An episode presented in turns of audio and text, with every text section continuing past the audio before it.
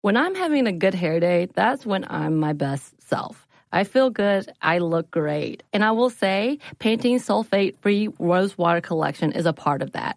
The Rose Water Collection. It feels and smells amazing and comes with a deep treatment that leaves your hair petal soft. It was inspired by Ramadan traditions when many in the Middle East break the fast with rose water because of its hydrating benefits. And the collection is free of sulfates, parabens, dyes, and mineral oil. So experience something new and discover what's good with the Pantene Nutrient Blends collection.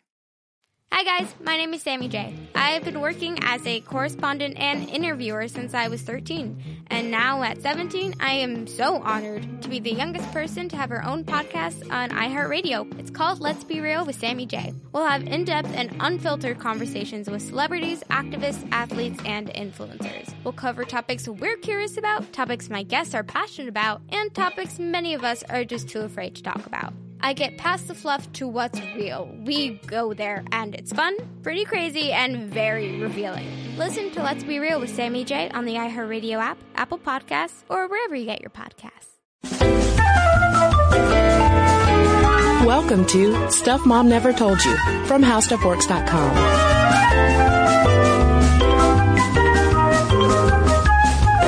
Hello and welcome to the podcast. I'm Kristen. And I'm Caroline. And today we are talking about Phyllis Schlafly. This episode has been a long time coming, Mm-hmm. but ever since she died on September 5th, Mm-hmm. 2016, we've been talking amongst ourselves, Caroline and I, about how we should do an episode on Phyllis. We've heard from a number of listeners asking whether we're going to do a Phyllis Schlafly episode and how could we not? How could we not? Especially after my Twitter response to her passing, um, brought men out of the woodwork to tell me that I was a monster. So, What, what, what did you tweet? um, I tweeted a Zendaya gif where Zendaya was just going, bye. and, uh, that was it. And conservative gentlemen did not appreciate that and called me a fat feminist monster. Oh no, they called you fat? Oh, isn't that the worst thing a woman can be called? Totally. How did you even survive it? I don't know. I don't know. Eating even more feminism. eating, eating all the feminists? Yeah. Well, and it's also apropos to talk about Schlafly because in a lot of ways, she paved the way for Donald Trump being the Republican nominee for president this year. Yeah, and, and I would argue that her star was definitely rising at the same time that the Republican Party was veering more toward the Reaganification, you know, uh, aligning with the religious right, um, than, uh, it previously had been. Yeah, I mean, that's how she made her name was definitely by uh, essentially ushering, helping usher what was this fringe right wing group of Republicans, sort of like we think of the Tea Party today, into the mainstream. Because for a long time, they were just sort of off in the corner. Uh, and not really taken all that seriously. But then, as we'll talk about more, Phyllis Schlafly showed America that these right wing conservatives could win in the polls. But I don't want to get too ahead of ourselves. Let's talk a little bit more about who this woman is because for, I, I feel like you either absolutely know who she is because she's the arch nemesis of second wave feminism, or you probably never heard of her. So let's give a quick primer of who this Schlafly, who this Schlafly lady is. Who's this dame? Well, I mean, you're right. She's absolutely considered one of the most polarizing figures in American public political life. And she's basically, I don't know, what would you, she's an author. She's a politician to a degree. Um, and she is best known for her war against the Equal Rights Amendment in the 1970s. Yeah, I mean, she is a grassroots conservative political organizer who is now considered an icon among, uh, you know, ultra right wing Republicans, Donald Trump included. And we read her obituary in both the New York Times, obviously more liberal. Some might call it the lamestream media if they're Schlafly fans.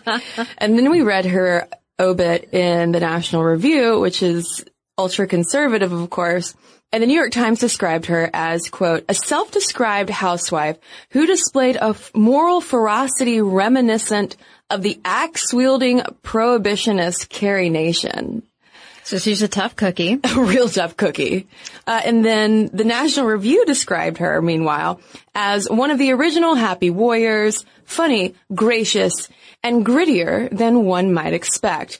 And it's astonishing to trace back our political climate today and everything that we are now witnessing in terms of Donald Trump's supporters and the types of white dudes who came after you on Twitter, for instance, and trace that all the way back to this woman in the Midwest who in a lot of ways started out almost like Hillary Clinton. She was from a relatively like working class background, although Hillary Clinton came from uh, a well, a slightly wealthier middle class family.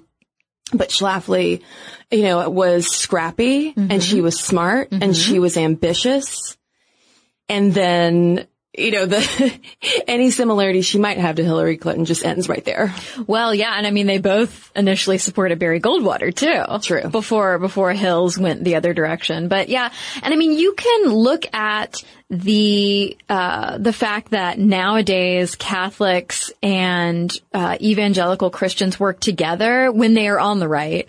Um, you can trace that back to Phyllis Schlafly as well. She was Catholic, um, devoutly Catholic, but through, and we'll get to this more in a second, but like through all of her grassroots efforts, she brought more women of different faiths and different denominations into the political fold to try to combat this sort of what she viewed as, you know, liberalization, the downfall of American society.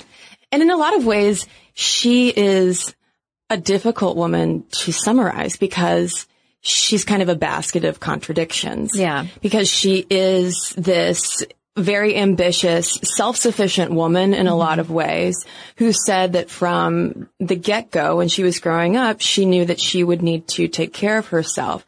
And in her political career, she was extremely uh, visible. She wrote 20 books. I mean, the woman never stopped. And yet publicly, she always said that she was a housewife 1st mm-hmm. and that politics was just a hobby because she has six children at home and her husband, Fred Schlafly, is king essentially.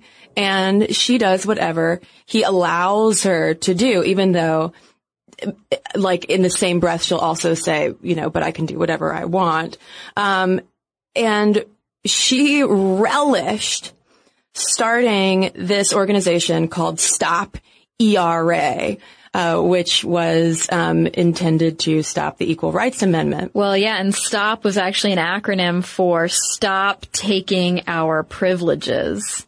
ERA. Which is when I when I learned about that acronym was also my my brain exploded a little bit about just how how blatant the intention is right there of privileges. Stop taking our privileges because I mean Phyllis Schlafly would be like, yeah, I mean I love white privilege. It's terrific. Yeah, I um when I was researching her life and and activism and politics, my brain just kept collapsing on itself because to me, as a liberal feminist and one who cares about having equal rights for people of all backgrounds, none of it made sense because I'm like, why would you want to stop the ERA when, oh, wait, no, but you only want the privileges for you and yours. Well, okay, so I was, I take back what I say that she would say, she would be all about her white privilege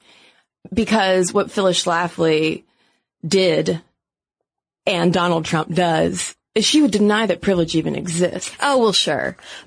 In the same way that she denies that denied that sexism even existed. Well, privilege in the way that we talk about it now and on our podcast. But I mean, she actively talked about the privileges afforded to women. right, in the sense of chivalry almost. Right. Yes. So her latest book, A Conservative Case for Trump, came out just after her death and she describes in it Trump as a quote, old fashioned man grounded in his two great priorities, hard work and family, and a man who in other respects has led a remarkably clean life. Okay. So, I mean, this is, this is the, the viewpoint that we're dealing with. This is the kind of choose your own reality that Phyllis Schlafly was able to mold into a startlingly powerful career for herself. And it makes sense that right before her death at 92 years old, she came out um, uh, stumping for Trump because she was all about populism. She was all about demagoguery and she was all about, you know, galvanizing this hyper-conservative evangelical religious right that has similarly flocked to Trump. Well, and uh, regardless of whether you, as the politician she was stumping for, were hyper Republican or whatever, she just hated the establishment. Right. That's like some of the same rhetoric you hear a lot right now. And, and she saw Trump as an answer to those establishment politics. And she was really, she harped for decades on kingmakers. The idea of like a secret group of rich liberal elite kingmakers who sat around appointing politicians around the world. Yeah, I mean, cause that right there is a core tenet of populism where the belief is that almost conspiratorially that it's just a group of powerful people who are making all the decisions. So power to the people. Let's overthrow them. And she told Breitbart in January of this year, 2016, that quote, Trump is the only hope to defeat the kingmakers because everybody else will fall in line. So, I mean, she really believed in this kingmaker business to her death. And I mean, that's, that's also something to keep in mind as we talk about Phyllis Schlafly and something that was impressed upon me reading about her timeline is how she has not changed in her political viewpoints at all. She still tells the same anecdotes that she did, you know, in the 60s. Mm-hmm. So how did Phyllis happen? Um, well, let's give a little bit of biographical background real quick. She was born in August 1924 as Phyllis McAlpin Stewart uh, in St. Louis. Uh, I did have a moment of concern because a lot of my people are from St. Louis, and I did wonder, like, oh, she came up in St. Louis around the same time as my grandmother. Wonder if they were friends. Um, she was the oldest of two daughters to Odile Dodge, who was her mother, and John Bruce Stewart. And what's really interesting is that I mean, by all accounts, her mother was also a very hard worker. She worked outside the home. She was a teacher with two college degrees, and that's not shabby at all for a woman who was born at the end of the 19th century. Her mother, not Phyllis. Right. I mean, and, and Odile ended up being the breadwinner because her dad, John Bruce Stewart, was a Westinghouse machinist and an industrial equipment salesman. And after he lost his job in the Great Depression, Odile had to become the breadwinner and she hustled. She was a department store saleswoman. She was an elementary school teacher and a librarian at the St. Louis Art Museum. And in her spare time, how she had spare time, I'm not sure, she wrote a book on the history of St. Louis. Yeah, so like the constantly busy work, work, work ethic of Phyllis Schlafly could absolutely be seen in her mother as well. Yeah, but and also her politics though mm-hmm. come straight from her dad. Her dad was 17 years older than Odile, which is going to be a similar age gap that we'll see in Phyllis Schlafly's own marriage. And her dad was a staunch Republican who, even though they fell on such hard times during the Great Depression, he hated FDR Mm-hmm. and hated the New Deal and wanted nothing to do with that. Yeah. And so from a very young age, Mm-hmm. Phyllis was groomed, you know, to be a very conservative Republican. Yeah, and I think that there's also the emotional aspect of yes, she had a really smart, really hardworking, really busy mother, but she also grew up, in addition to hearing her father rail against the New Deal, heard her mother being filled with regret at having to work those jobs. Her mother wanted to stay home with the kids and the house and do the cooking and all of that stuff and be the traditional housewife. And so she's being raised with these ideas about traditional family and traditional politics. And because of their financial situation at home, Phyllis realized that she was going to have to make her own way. It's not like uh, her parents could just pay for her to go to college. And so she worked really hard. She was always at the top of her class. And in 1944, she received her bachelor's degree from Washington University. And in a maker's interview, she talks about how she paid her way through college by working, she says, 48 hours a week as a night shift gunner testing 30 and 50 caliber ammunition at a St. Louis munitions plant. And that is absolutely true. I mean, she not only tested uh, these guns, she would also um, like uh, document their trajectories and do all of this stuff, which seems like again very appropriate uh, resume item for someone who ended up leading right wing Republicans. Well, I mean, but also one thing we skipped over is that she graduated at 19. Right. She finished college in three years and graduated at 19. Like some people don't even enter college until 19.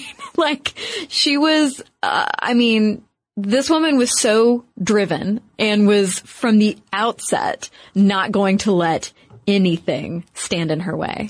But at this point, she doesn't necessarily want to go into politics. She ends up in 1945 uh, receiving her master's degree in political science from Radcliffe, which was the sister university to Harvard at the time, because while Harvard had started letting uh, some women from Radcliffe take colleges with the Harvard men, uh, they wouldn't fully allow women into the school. And apparently, she ended up in poli sci because it was one of the only uh, things that she could study and do it at Harvard. So she could do it in those mixed gender classrooms because it meant a lot to her to go to Harvard, not Radcliffe. And if you listen to any interviews with her, whenever she talks about her master's degree, she loves talking about, you know, her bootstrapping of her education. And she always says she go, went to Harvard. But in fact, her degree is from Radcliffe. And I realize that that's kind of a minor detail, but I think it still says a lot about how she sort of adjusts her reality to fit this concept of a sexism free world that needs no feminism. Mm-hmm. Because as she would tell you know, audiences usually of, uh, filled with women. "Oh, Well, when I went to school, there was no sexism. I had no trouble getting into college. I was able to study alongside the boys. I don't know what these feminists were talking about. And it was 1945. My blood pressure. Um, and yeah, and, and just as she didn't necessarily set out to be a poli sci major, she also did not set out to be a hyper conservative right wing Republican either. She was pretty moderate, but she quickly shifted, uh, more conservative after she did face barriers. And she would not admit necessarily that they were barriers, but used it more to illustrate that she was able to sort of shift course as needed and find her niche that allowed her to, I don't know, gain power. to really become Phyllis. Well, yeah, de- definitely gain power for sure. And uh, her post college career path also hints as to why she has so much animosity toward big government because after she graduates from uh, matriculates from Radcliffe, you know, the war is ending and a lot of jobs are being reserved specifically for veterans, most of whom are men. So Phyllis wants to get a job in the federal government. She's like, I want to work on policy. This is my thing. I got really into this poli sci uh, classwork and I'm good at it. She graduated at the top of her class, but she couldn't find a job in the federal government because they were like, nope, uh, we got to save these for veterans. So Big Brother didn't allow Phyllis to fulfill her dream. So she ends up at the far more conservative think tank, private think tank of the American Enterprise Institute. So, I mean, it's, it's incredible to see all of these signposts along the way. Yeah, but like, here's me, you know, ghost Caroline who's not alive yet. Like, no, but Phyllis, look at what you can fight. You can fight sexism that prevents women from going to the schools and getting the jobs that they want. But she wouldn't blame not getting that federal government job on sexism because they weren't telling her you couldn't get it because you're a woman. You couldn't get it because you're not a veteran. So her ire would be pointed toward the government. Okay. Well, in 1949, she marries Fred, Fred Schlafly, who is a devoutly Catholic and politically active lawyer. And what I, what made me stop in my tracks is a line about her wedding vows. And this is a line that would be very much at home in an article about some, uh, you know, devout feminist getting married, perhaps in the New York Times. Uh, they write in the New York Times at the ceremony, Mrs. Schlafly said she did not promise to obey, only to cherish. And that does not sound much like what she would say in her 1970s anti-ERA campaign. Right. It was all about obeying Fred Yeah. because she was a good housewife. Yeah.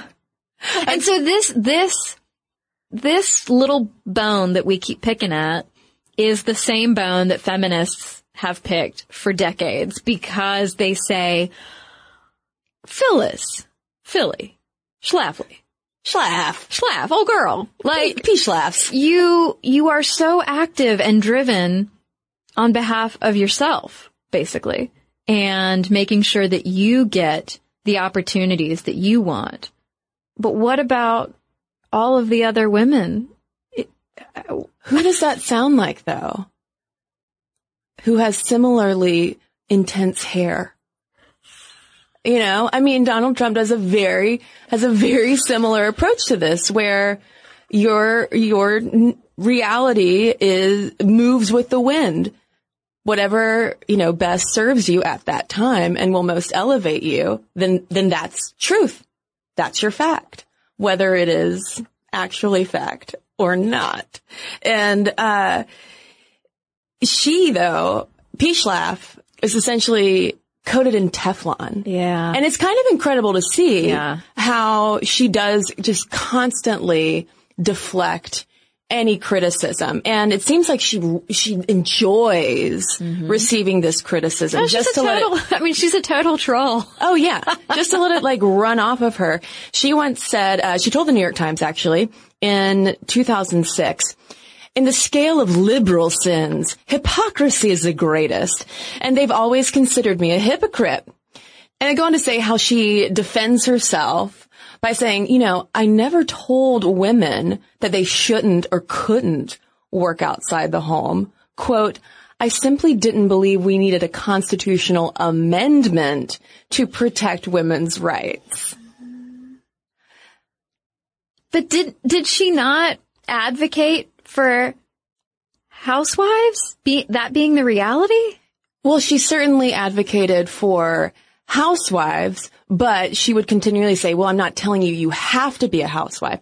I'm just saying that we don't need to devalue housewives and that feminists are trying to undercut and destroy the role of housewives, even though, and this is a whole other podcast unto itself, Caroline, even though right before old Phyllis sunk her claws into the Equal Rights Amendment, a woman, and I'm forgetting her name right now because I'm really worked up, a woman from the National Organization for Women started this like relatively successful outreach, feminist outreach to housewives and divorced women who suddenly found themselves, you know, n- not really knowing how to support themselves or not really know how to, how, how to grapple with their personal politics and their domestic situation. So it's like, so that's another myth. You know, she just kind of makes up this mythology as she goes. Well, mythology that's still repeated. oh, definitely. Yeah. That feminists want to destroy the home and destroy the family. Hi, I know many a feminist who has her own family. And children even. And washes the dishes. I mean, like, the idea, and, you know, of course that's a silly thing to say, but my point being that, like, the idea that feminists are, as like a monolithic army, are trying to destroy uh, the family and the home. I mean, it's, it's insane, but it's clearly an effective tactic. It's clearly effective rhetoric. Oh yeah, because it's all about stoking fear. Mm-hmm. You know, that is, that's really the name of the game with all of this.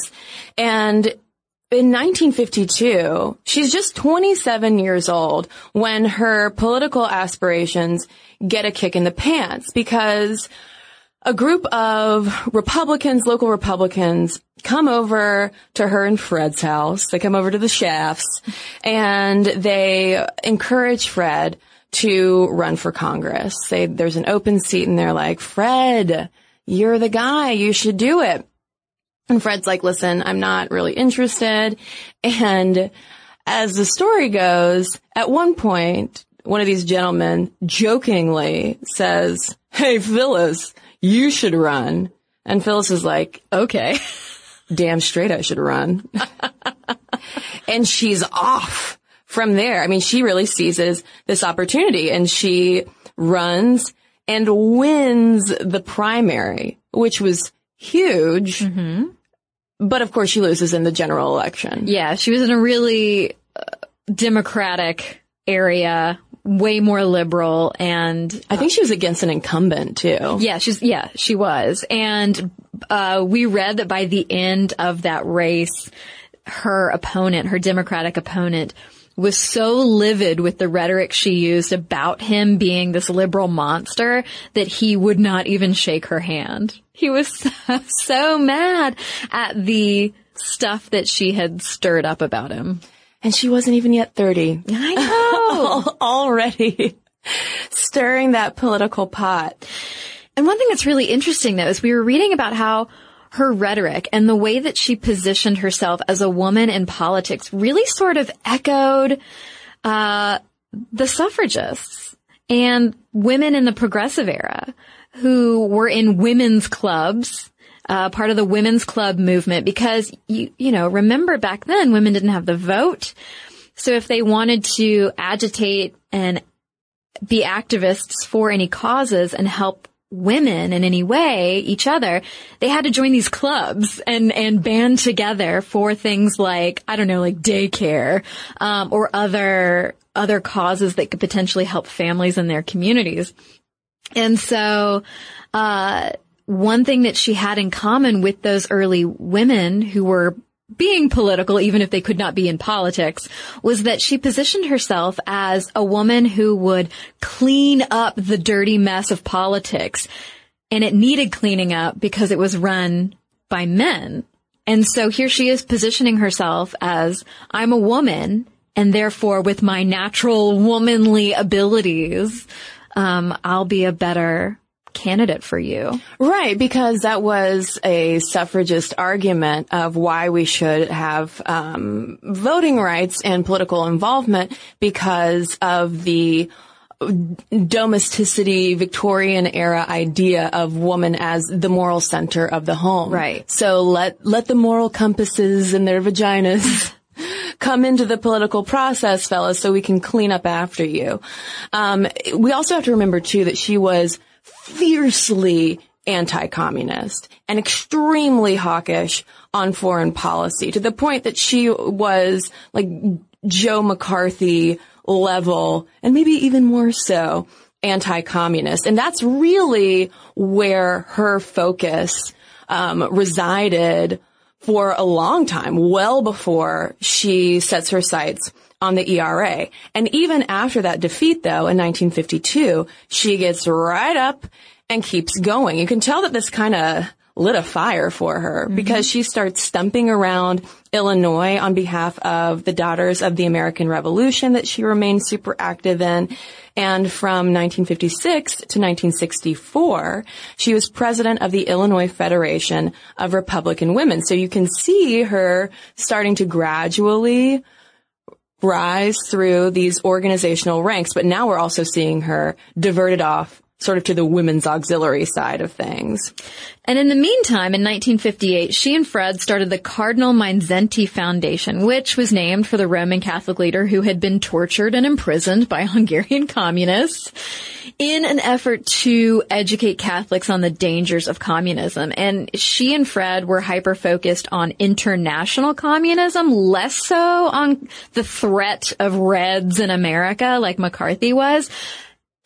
And a lot of that stems from the fact that she'd been so heavily focused on foreign policy and foreign politics in college.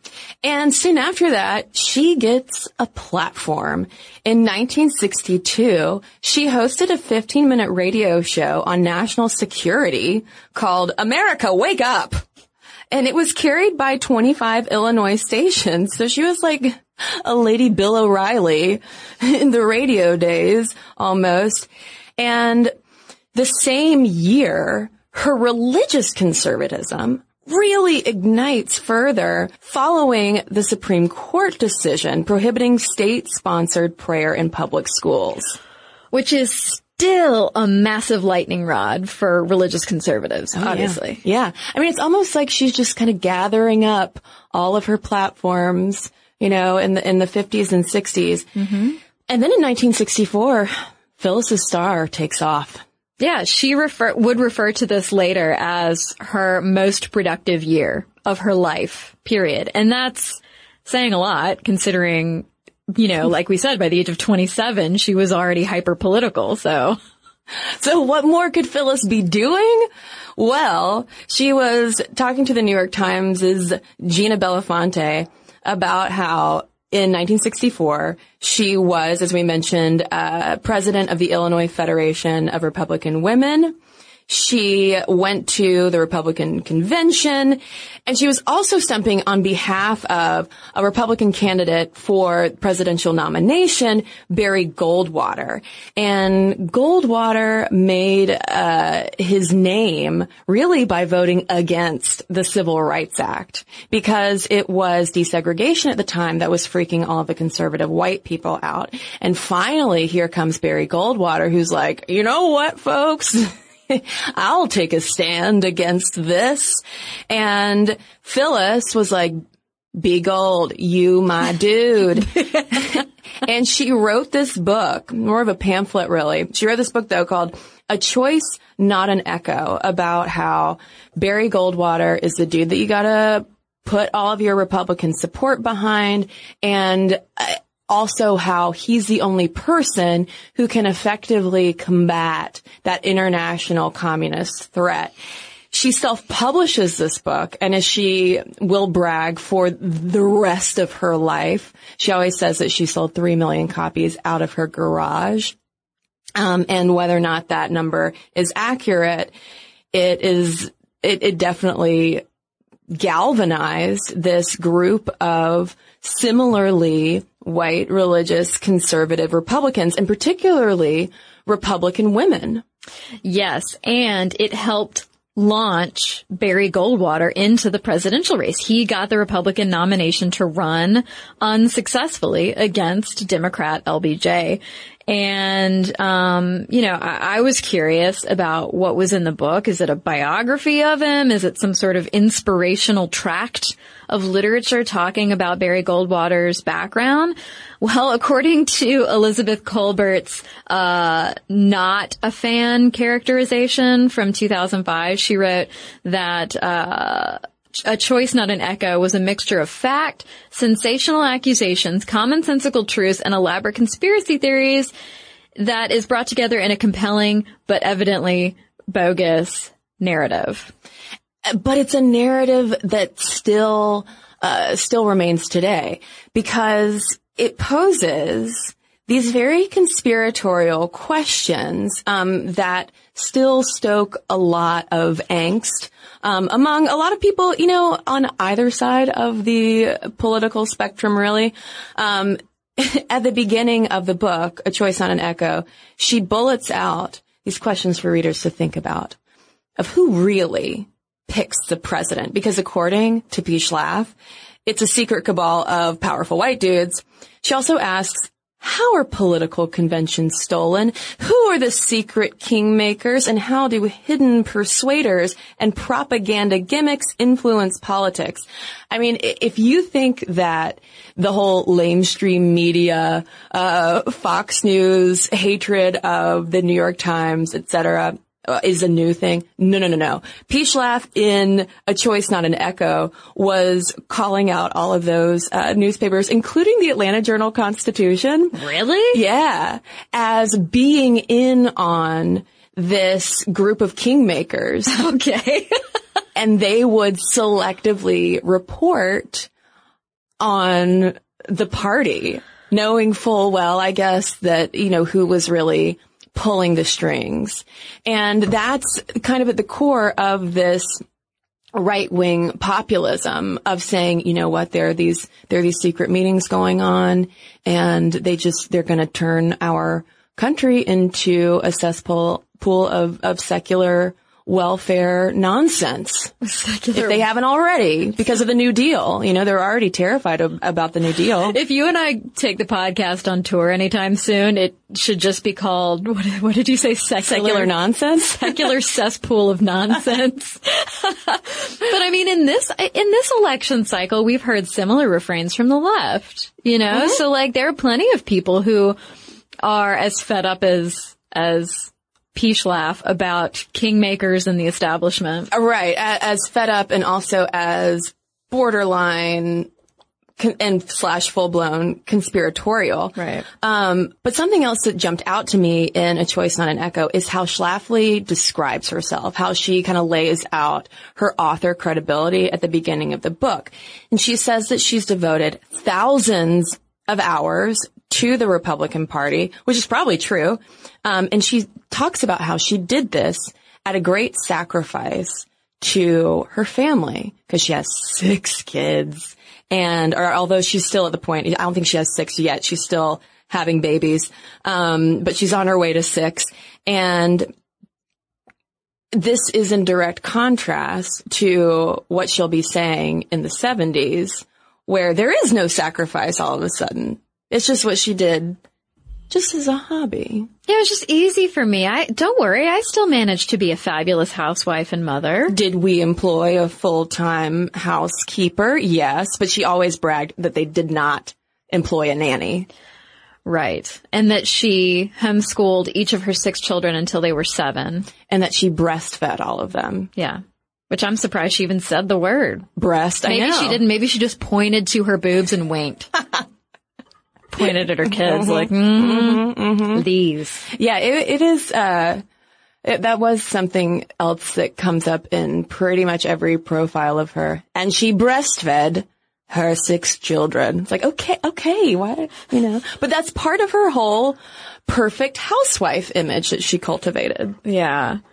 But even though A Choice Not an Echo was very successful in getting Barry Goldwater to be that year's Donald Trump, essentially, um, and it was very successful for spotlighting the potential influence of Phyllis Schlafly because Goldwater lost so starkly uh, to LBJ, the GOP establishment, hashtag dudes, were like, you know what, uh, your white, right wing, ultra conservative movement stuff, like stay in the corner. Mm-hmm. Like obviously you are not going to help the, the party as a whole. So we're going to steer things back more moderate and P. Schlaf, like we're not going to give you like a position or anything because you're a woman. So just keep doing your, your womaning thing. So she did really get like the sexist shaft from the GOP, not surprisingly. So you're saying that Schlaf got the shaft. Yes, Schlaf got the shaft, but then Schlaf would turn around and shaft us. Oh, yeah, in the 70s, but we're not even there yet. We're not even there yet. Because that's the thing. Most people's recollection of Phyllis Schlafly just starts with the ERA, mm-hmm. but you gotta know all the stuff leading up to it to make it all make sense. So what's happened? what has What what has happened? So P. Schlaf has gotten snubbed essentially. She ran for presidency of the National Federation of Republican Women because, you know, she had been running a state level organization. She went for the national position and they were like, nah, girl. You wrote that book in your garage. Good for you, but, uh, your candidate lost. So, nah. And that was a huge burn for her. Oh yeah, that was a huge burn. And she manages though to pull a lot of the women in the National Federation of Republican Women away to support her because she starts publishing in 1967 this weekly newsletter, The Schlafly Report. Um, and it started out with just about 3,000 subscribers. And a lot of those were women that she had met in this um, National Federation of Republican Women, um, as well as uh, women from her other organization that she'd been leading. Um, but uh, as we'll talk about in the second half of the podcast, she does pull some amazing political and religious based maneuvering to massively raise the number of subscribers. Yeah. And just in the background politically, we got to mention that in 1966, even though just two years earlier, hyper conservative racist Barry Goldwater, you know, lost so famously to LBJ.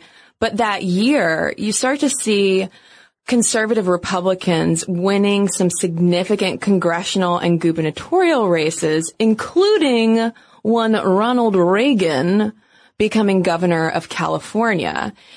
So Schlafly, you know, launching her newsletter the next year is really banking on the rise of this conservative movement, which uh, up until then had, had been this kind of niche pocket of people. Um, but she's starting to see it mainstream because really just because like white people were getting really scared about black people and feminists. Um, and three years after P. Schlaf launches the Schlafly report, she runs for Congress again and fails again. But despite her faltering start, Phyllis is about to bust out and never look back. That's right. And we're going to talk about that when we come right back from a quick break. Okay. So a recent study found that a great hair day makes you happier and more confident. But that same study also revealed that 95% of women don't feel great about their hair. I can definitely relate to the confidence part because if my hair is doing something a little weird, something I don't want it to do, then I, I can't stop thinking about it the rest of the day. Oh my God, we've all been there. Pantene's Rosewater collection feels and smells amazing and comes with a deep treatment that leaves your hair petal soft. It was inspired by Ramadan traditions when many in the Middle East break the fast with rosewater because of its hydrating benefits. And the collection is free of sulfates, parabens, dyes, and mineral oil. Your hair doesn't look really great. Thank you. I actually worked in a place for a while that was very sensitive environmentally, and we weren't allowed to use shampoos that had sulfate in them. So that's something that I look for these days. And bonus, I love the way that my hair looks now. So experience something new and discover what's good with the Pantene Nutrient Blends collection. This episode is brought to you by NBC's Good Girls. Okay, the new season of NBC's Good Girls is generating serious buzz. Christina Hendricks, Retta, and Mae Whitman have never been more hilarious as America's favorite moms turned gangsters Beth, Ruby, and Annie. Already this season, there have been some big twists and breathtaking surprises. The fans love it, and the critics do too. Variety calls Good Girls addictive and audacious. Entertainment Weekly says it's just what you need, and Rotten Tomatoes certifies Good Girls 100% fresh. So, if you've missed any of the new season, get yourself online and stream it now. And Sundays on NBC, watch it live. There's sure to be big twists and huge surprises. So, you'll want to enjoy your Good Girls experience in a spoiler free zone. The all new, all hilarious season of Good Girls, Sundays on NBC and streamed anytime.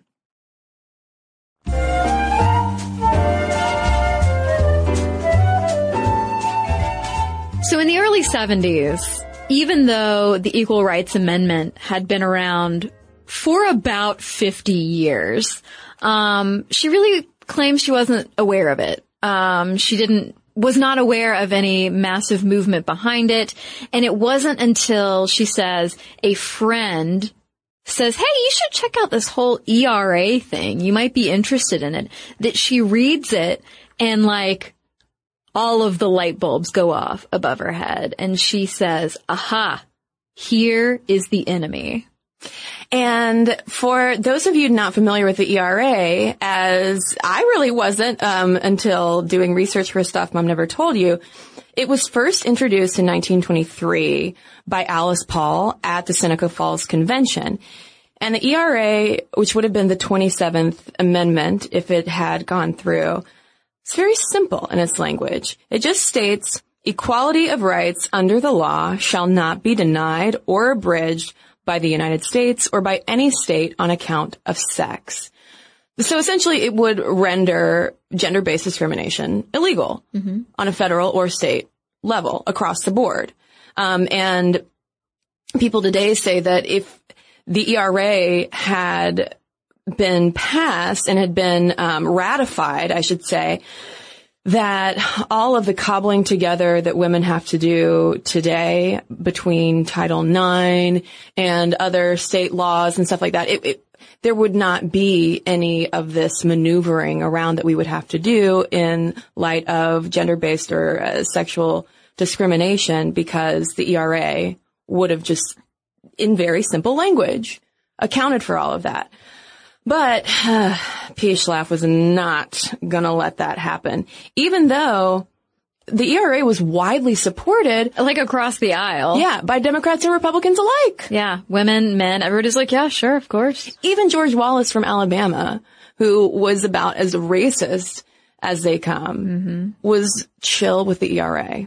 Yeah, I know. Well, because I think a lot of people saw it as like, well, we already have language in these other various laws and amendments that, you know, we shouldn't discriminate against women. Like, sure, why not throw this on the pile? Yeah, I think it was seen as, as kind of not toothless, but just like acceptable. Give this to the ladies. Yeah, let them have let it. Let them have it. Uh, well, you know who was not having it? Was old P. Schlaf. And in 1972, she writes about it in the Schlafly Report. Dedicates a whole issue to it, in uh-huh. fact. And this is what starts the anti-feminist campaign against the ERA. And boy, did she have some ideas about what that simple sentence really meant. Oh God. Oh God. Yeah. She said that the ERA was going to eliminate sex segregated public restrooms. We still hear that panic today, don't yeah. we? It's going to force women into the draft. Did, wasn't that just in the news? It's going to dissolve sex crime laws. I I got nothing. Uh, it's going to remove men's financial responsibilities to be breadwinners, uh, or the payers of child support. Uh oh. More women are becoming breadwinners these days. And she basically considered women, as we, as we touched on earlier in the episode, she basically considered women to be this privileged, protected class who would lose those privileges and protections if the ERA went through. And that's why my brain was just collapsing last night as I was researching this stuff because it's like, well, no, but if we, if we're protected under the law through the ERA in the way that the ERA spells out, we won't have to worry about these so-called privileges and protections and what I would call benevolent sexism. Oh yeah, but if you aren't stoking worry and fear, how are you going to start this movement? How's P. Schlaf going to, you know, galvanize her gals? And galvanize the gals she does because the subscriptions to her newsletter shoot up from about 3,000 to 35,000 thanks to all of this fear stoking that she does not only among women like herself, you know, good Catholic housewives, but also among the evangelical Christian housewives, like ladies, ladies, ladies. like we have a lot to worry about in terms of losing those cushy lives that we know. And this is something that I read all the time in Stuff Mom Never Told You YouTube comments from men's rights activisty trolls who claim, oh, feminists are just victimizing themselves because in P. Schlaf's terms, like you're a privileged class. People take you out for dinner. You get discounts at happy hours and, you know, you have a, affirmative action. You Well, get if- whatever you want. If you paid me equally, then maybe I wouldn't need a discount. Exactly. For your happy hour. My happy hour. Um, and this, the thing is though, she's starting this, she kind of is starting it out of her garage. She's writing her own newsletter. She's sending it out. It's very grassrootsy and that becomes really the source of her political influence. And it's her brand. Yeah. Oh yeah. It's totally her brand. The P. Schlaf brand is all about the grassroots. She has this newsletter base largely comprised of fellow conservative housewives. And once she stirs them up, they start fundraising. They start sending out mailers. They start hosting anti-ERA press conferences and Importantly. Lobbying their state legislatures. They would go carrying loaves of homemade banana bread and apple loaves and things like that, little goodies, and deliver them to all of the politicians who were going to vote on the ERA that day and say, oh, we don't, we don't need that. Good sir, have a little apricot muffin. What was in the bread? Did they put something in it? Drugging their legislators.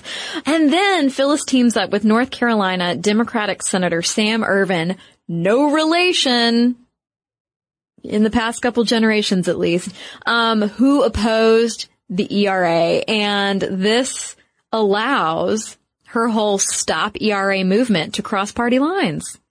Yeah. Um, and keep in mind too that in 1973, just a year after uh, Schlafly starts going after the ERA, Roe v. Wade happens. And so this is, of course, stirring up even more angst among conservatives.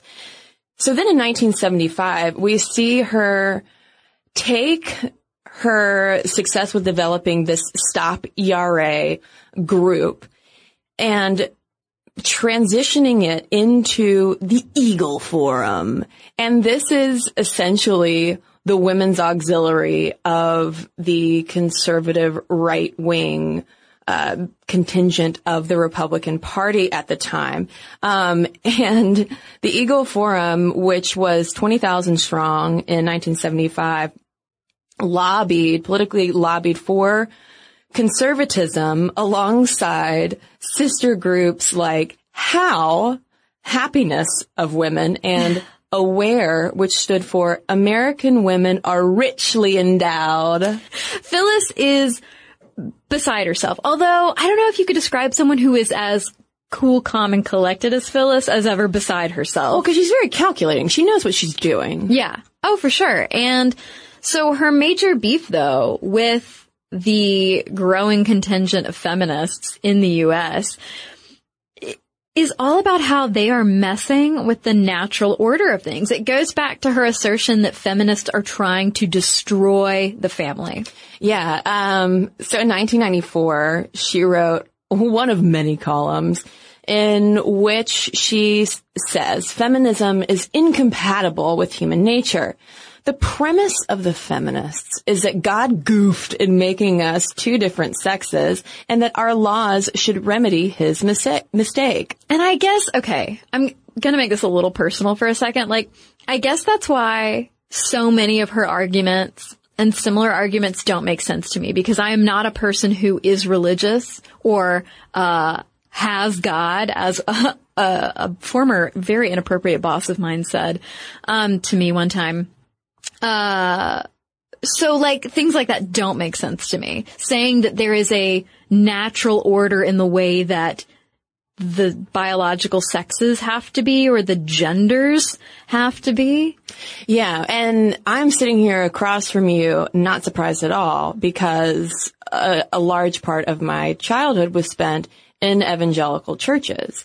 And while the pastors weren't railing against feminism every Sunday, there was definitely concern, particularly over the homosexual agenda, mm. because that definitely violated, in quotes, nature. And so that's like a whole other aspect of right wing activism and pushes behind their, their politics that, that I simply as a person on the left do not have because I just it's not part of my worldview, but it was, it so shaped hers. Oh, definitely. I mean, and, and part of that too is attached to her, uh, f- familiar distaste for East Coast elitists mm. and liberals. And, um, one thing that she really goes on and on about in A Choice Not an Echo is how uh, Barry Goldwater is the person that you should vote for because he has simple ideas, simple solutions, whereas LBJ and all these liberal Democrats, they just have these convoluted theories and bureaucratic structures and they just want to muck everything up. Whereas, you know, it's just, it's just nature. It's just man and wife. It's this and that. You know, it, it's a very black and white mm-hmm. worldview. And that's a, it's a similar thing that we see today where there is this distaste among uh, right wing right wing conservatives for non simplistic answers because that challenges their worldview in a terrifying way. And I mean, I also say this from the perspective of,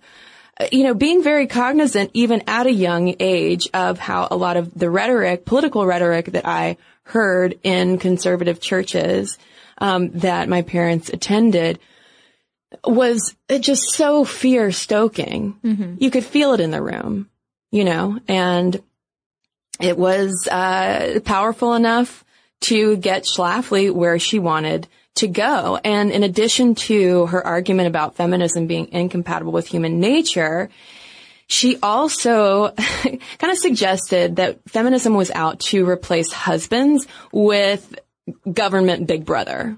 Right. So look at you, dumb feminist. You're just trying to get rid of the home, get rid of the family structure, get rid of the husband who can provide for you. They can be the breadwinners if you just let them. But instead, you want to get rid of all that and have the government give to you. Have the government be your breadwinner and your husband and accept welfare and public assistance and things like that. And it doesn't this sound like a frustrated, just out of college Phyllis who can't get a a job in the government because Big Brother has saved all the other jobs for other brothers, essentially. Um, and, and the way she puts it though in one column, it might have been the same, uh, that same column from 1994. She, uh, she, she uses sarcasm uh, in rhetorical questions a lot. So she sneers, Need a job? Big Brother will get you an affirmative action quota position. You don't meet the physical requirements? Big Brother will gender norm the test results and give you a high score. Not satisfied with your salary? The Comparable Worth Commission will order your employer to give you a raise. And if you want a promotion, the Glass Ceiling Commission will force your employer to give it to you. So it's just this idea that we are making up these problems and through this group of kingmakers, we, you know, the government then establishes these committees that just, uh, you know, give, magically give women raises? Well, I mean, all of her rhetorical questions there go back to her emphatic assertion that there is no such thing as this patriarchy that oppresses women, that women are not oppressed. And then her assertions are directly tied to today's conversations around women are making themselves victims. Well, and this next quote about how she describes the relationship between feminism and the federal government is so reminiscent of what you hear today among women against feminism and or anti-feminist, whichever way you want to put it, where she says, our societal policy should be to let women make their own decisions about marriage and career without the interference of taxpayer-funded gender equity federal busybodies. Well, So she's trying to have both at the same time. Yeah. You know, she's trying to, to say that we don't need feminism, but, you know, not because, you know, we don't want the best for women, but just because we don't think that the, anyone should be telling women what to do. So isn't feminism telling women what to do? And so that's why, you know, women shouldn't be for feminism. And yes, it does make you and I do mean you, Caroline, and myself, want to uh, slowly bang our heads against the desk. And ditto, Betty Friedan, and many other, you know, second wave feminists of the day. Oh, Betty, yeah. Uh, Teflon Phyllis managed to infuriate frequent debate opponent Betty Friedan to the point where Betty told her that she should burn at the stake. Yeah. And Phyllis, the troll, loved it. Loved it. Oh yeah, cause she was like, oh, I'm so glad you said that because it just goes to show mm-hmm. how nasty you feminists are. And of course, Schlafly had her opinions about Betty Friedan as well. She said, I reject all her ideology. She said, I reject all her ideology, most of it based on the absurd notion that the home is a comfortable concentration camp and that the suburban housewife is oppressed by her husband and by society. And she loved calling feminists fat, ugly, and unlikable, which again, I'm, I'm telling you, like reading about P.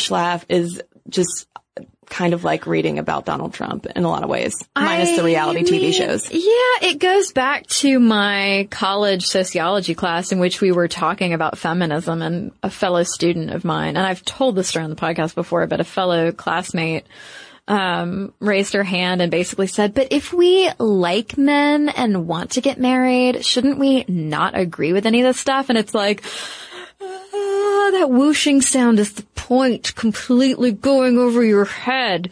Um, cause yeah, like the worst thing to some people is to be considered or just called fat or ugly or unlikable.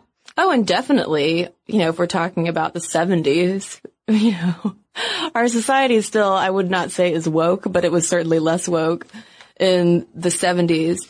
Um, but as much as I really hate to keep quoting Phyllis Schlafly because it's never a pleasant thing that you will have to say, I do think it's worth highlighting a few of her positions on feminist issues. Yeah, she didn't think that marital rape was a thing. Nope. Uh, she said by getting married, the woman has consented to sex and I don't think you can call it rape. On sexual harassment, uh, no big surprise, she hated Anita Hill. And she just thought that that woman was just raking that honorable Clarence Thomas over the coals unnecessarily because she's a feminist and was just sad that he wouldn't take her out on a date. So on sexual harassment, Schlafly said, quote, Non-criminal sexual harassment on the job is not a problem for the virtuous woman, except in the rarest of cases. Yeah, so insert victim blaming here. Like, well, if you're a virtuous woman, you should have nothing to worry about. What were you wearing? Exactly. Uh, and, uh, domestic violence. Uh, she said that when marriages are broken by false allegations of domestic violence, U.S. taxpayers fork up an estimated 20 billion a year to support the resulting single-parent welfare-dependent families. And I'm like, that's your concern?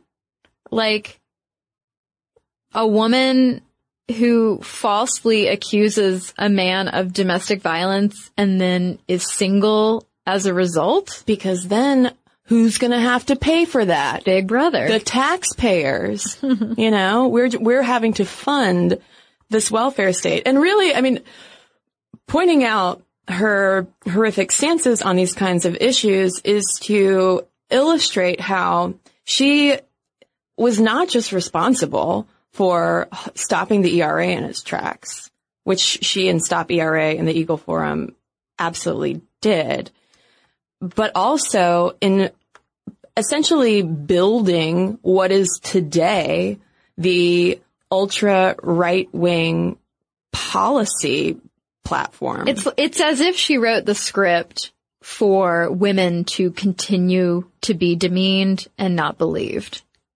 when it comes to some of these awful issues.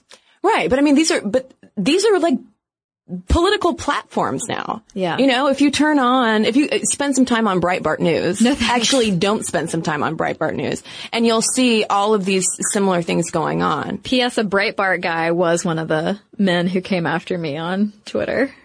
Oh, really? Yeah. A Breitbart reporter? Uh huh. Oh, I'm not surprised. I am not surprised.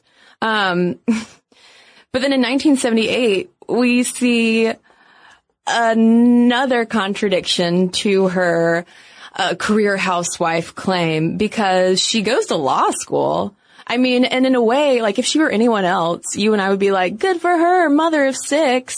After the kids grow up, she goes back to law school. And that's what she argues. Like, well, I waited until my children were grown. They could take care of themselves. I had breastfed all of them. Did I tell you I breastfed all of them? I really did.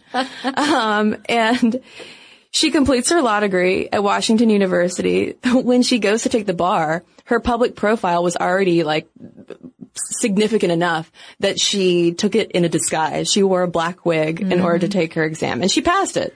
Well, and her husband, you know, and this is another anecdote that she would tell over and over again over the years that her husband at first did not want her to go to law school and didn't understand why she felt the need to.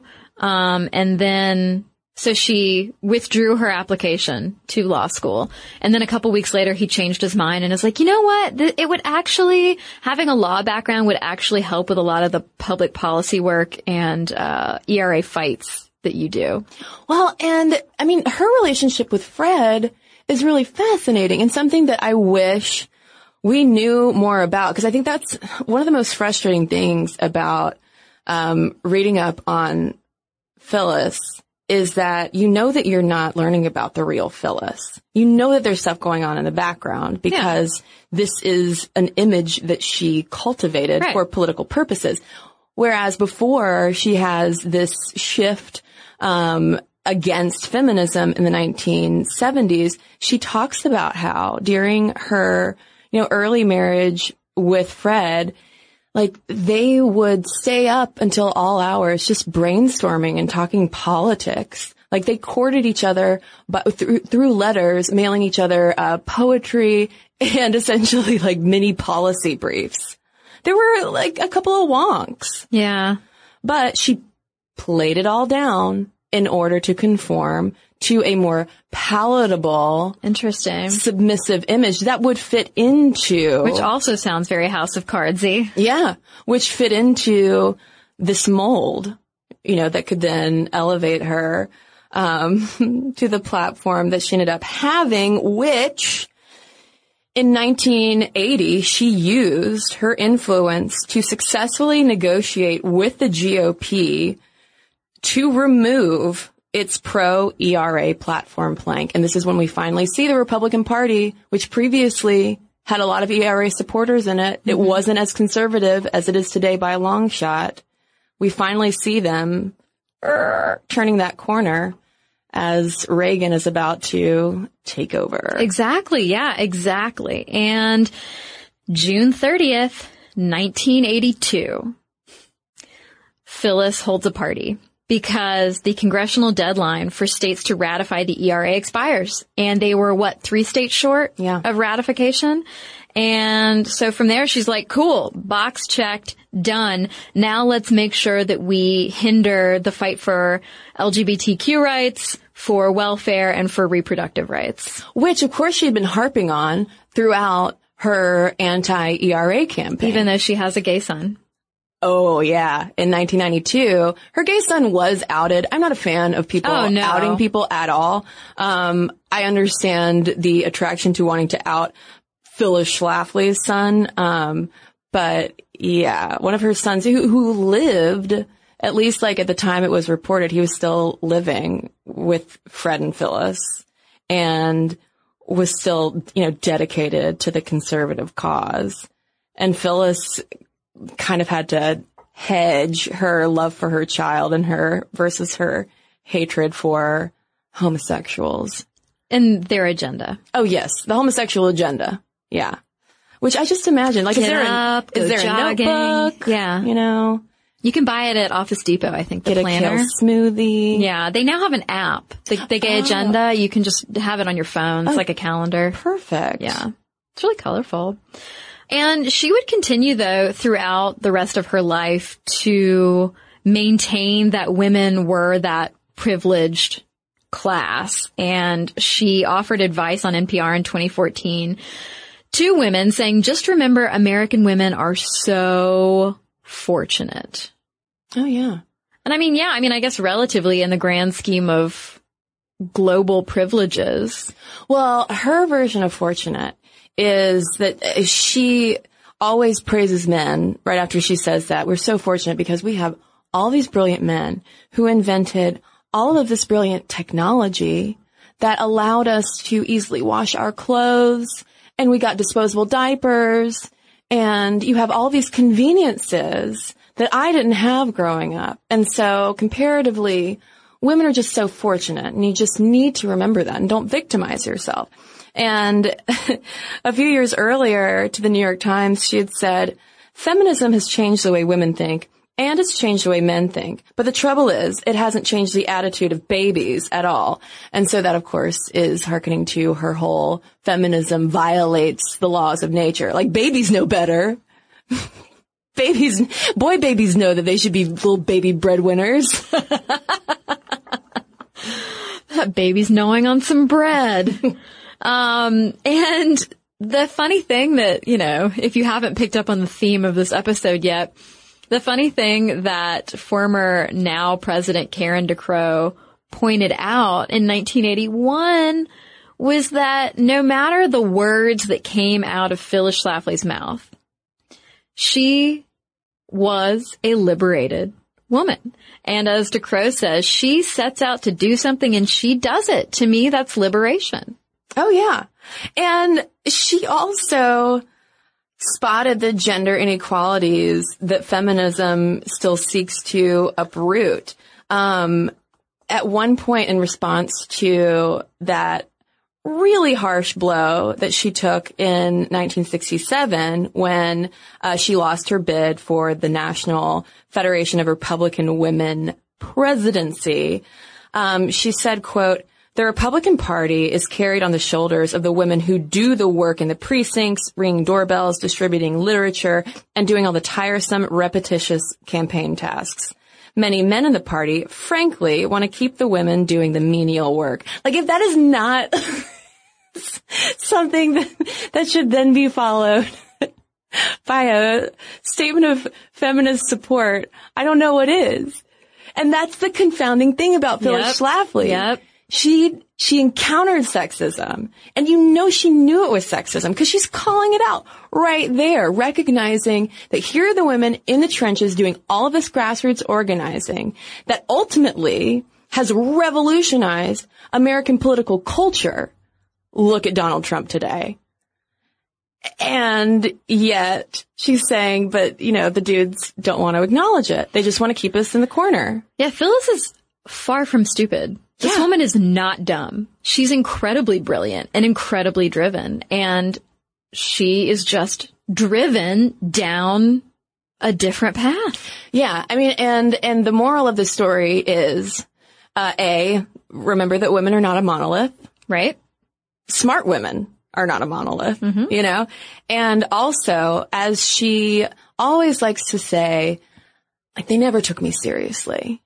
Like everyone always underestimated her when she was starting out in her uh, A Choice Not an Echo era when she was just on the fringes with this, you know, this little group of, uh, ultra conservatives. And she was like, eh, you know, they didn't see what was coming. And she's, she's proud of that, you know, because she, she kind of put one over on us because we were, we were so quick to, I think liberals were so quick to write off all of a sudden this, who's this housewife? And look what she did. She was a wolf in housewife clothing. Who, like you said, completely changed American politics. And I think the final words we have to leave on are Phyllis Schlafly talking to makers saying, I always thought I could do whatever I wanted to do. What's the problem? And the what's the problem, essentially she's asking that to society of like, where, where's the sexism in that? I could do what I wanted to do. And she did. And I think it behooves us to not underestimate the ripple effect that this woman is still having and will continue to have. So listeners, uh, Caroline, by the way, is, I think is going to have to recover from, from this episode. Um, cause she's a lot to, she's a lot to fathom. Um, and she's a, she's disappointing, really. I mean, she's, she's a terribly disappointing woman to read about. Um, if you're sitting where we are. So now listeners, we want to hear from you. What do you think about Phyllis Schlafly, her influence and her connection to Donald Trump today? And can we ever undo the damage done by Phyllis Schlafly? Honestly, I think the answer is no. But listeners, perhaps you are less cynical than I. Let us know your thoughts. Momstuff at howstuffworks.com is our email address. You can also tweet us at momstuffpodcast or message us on Facebook. And we've got a couple of messages to share with you when we come right back from a quick break. Okay. So a recent study found that a great hair day makes you happier and more confident. But that same study also revealed that 95% of women don't feel great about their hair. I can definitely relate to the confidence part because if my hair is doing something a little weird, something I don't want it to do, then I, I can't stop thinking about it the rest of the day. Oh my God, we've all been there.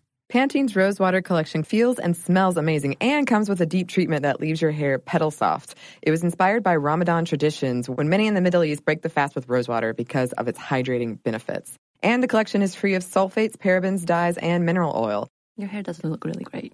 Thank you. I actually worked in a place for a while that was very sensitive environmentally, and we weren't allowed to use shampoos that had sulfate in them. So that's something that I look for these days. And bonus, I love the way that my hair looks now. So experience something new and discover what's good with the Pantene Nutrient Blends collection. Here's the thing saving money with Geico is almost better than playing pickup basketball. Because there's always that guy who joins your game.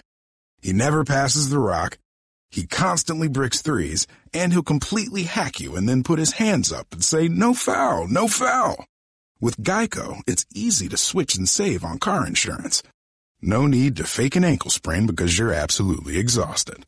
So switch and save with Geico. It's almost better than sports. And now back to the show.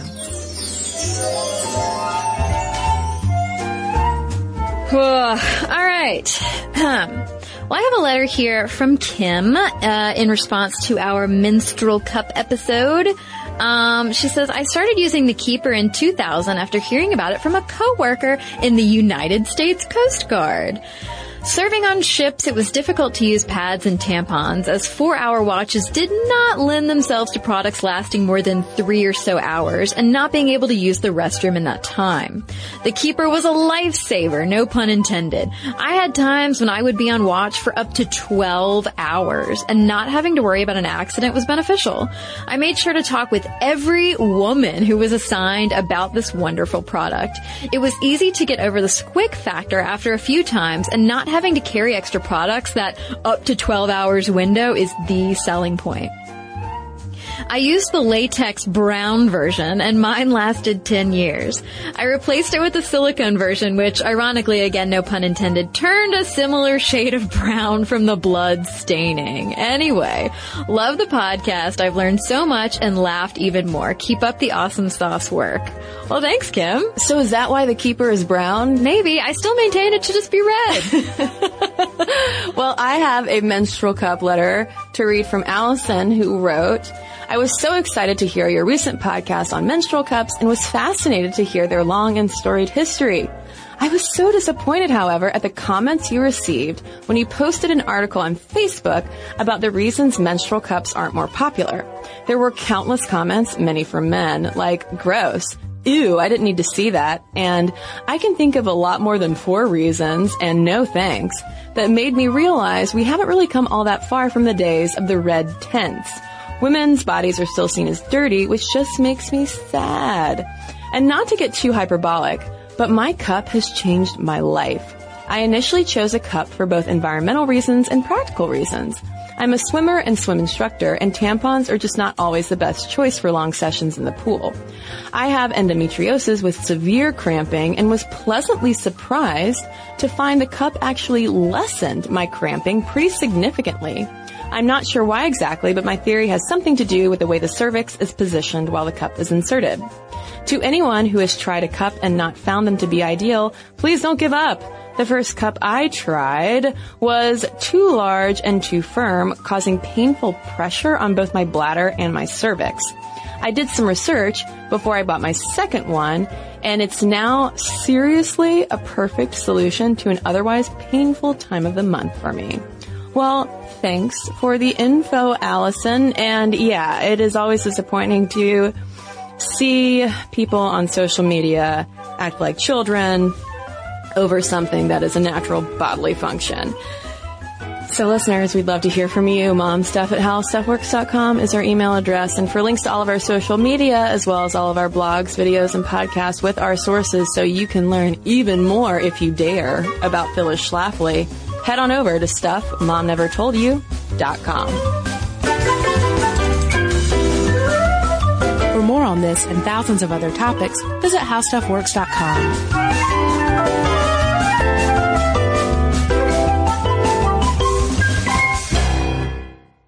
So here's something that some of you might find shocking. 95% of women don't feel good about their hair. But Pantene is changing that. Pantene's Rosewater collection combats bad hair days with an innovative formula that uses rosewater derived from the petals and buds of the Rosa gallica plant. With Pantene's Rosewater collection, I can really feel how much more hydrated my hair is.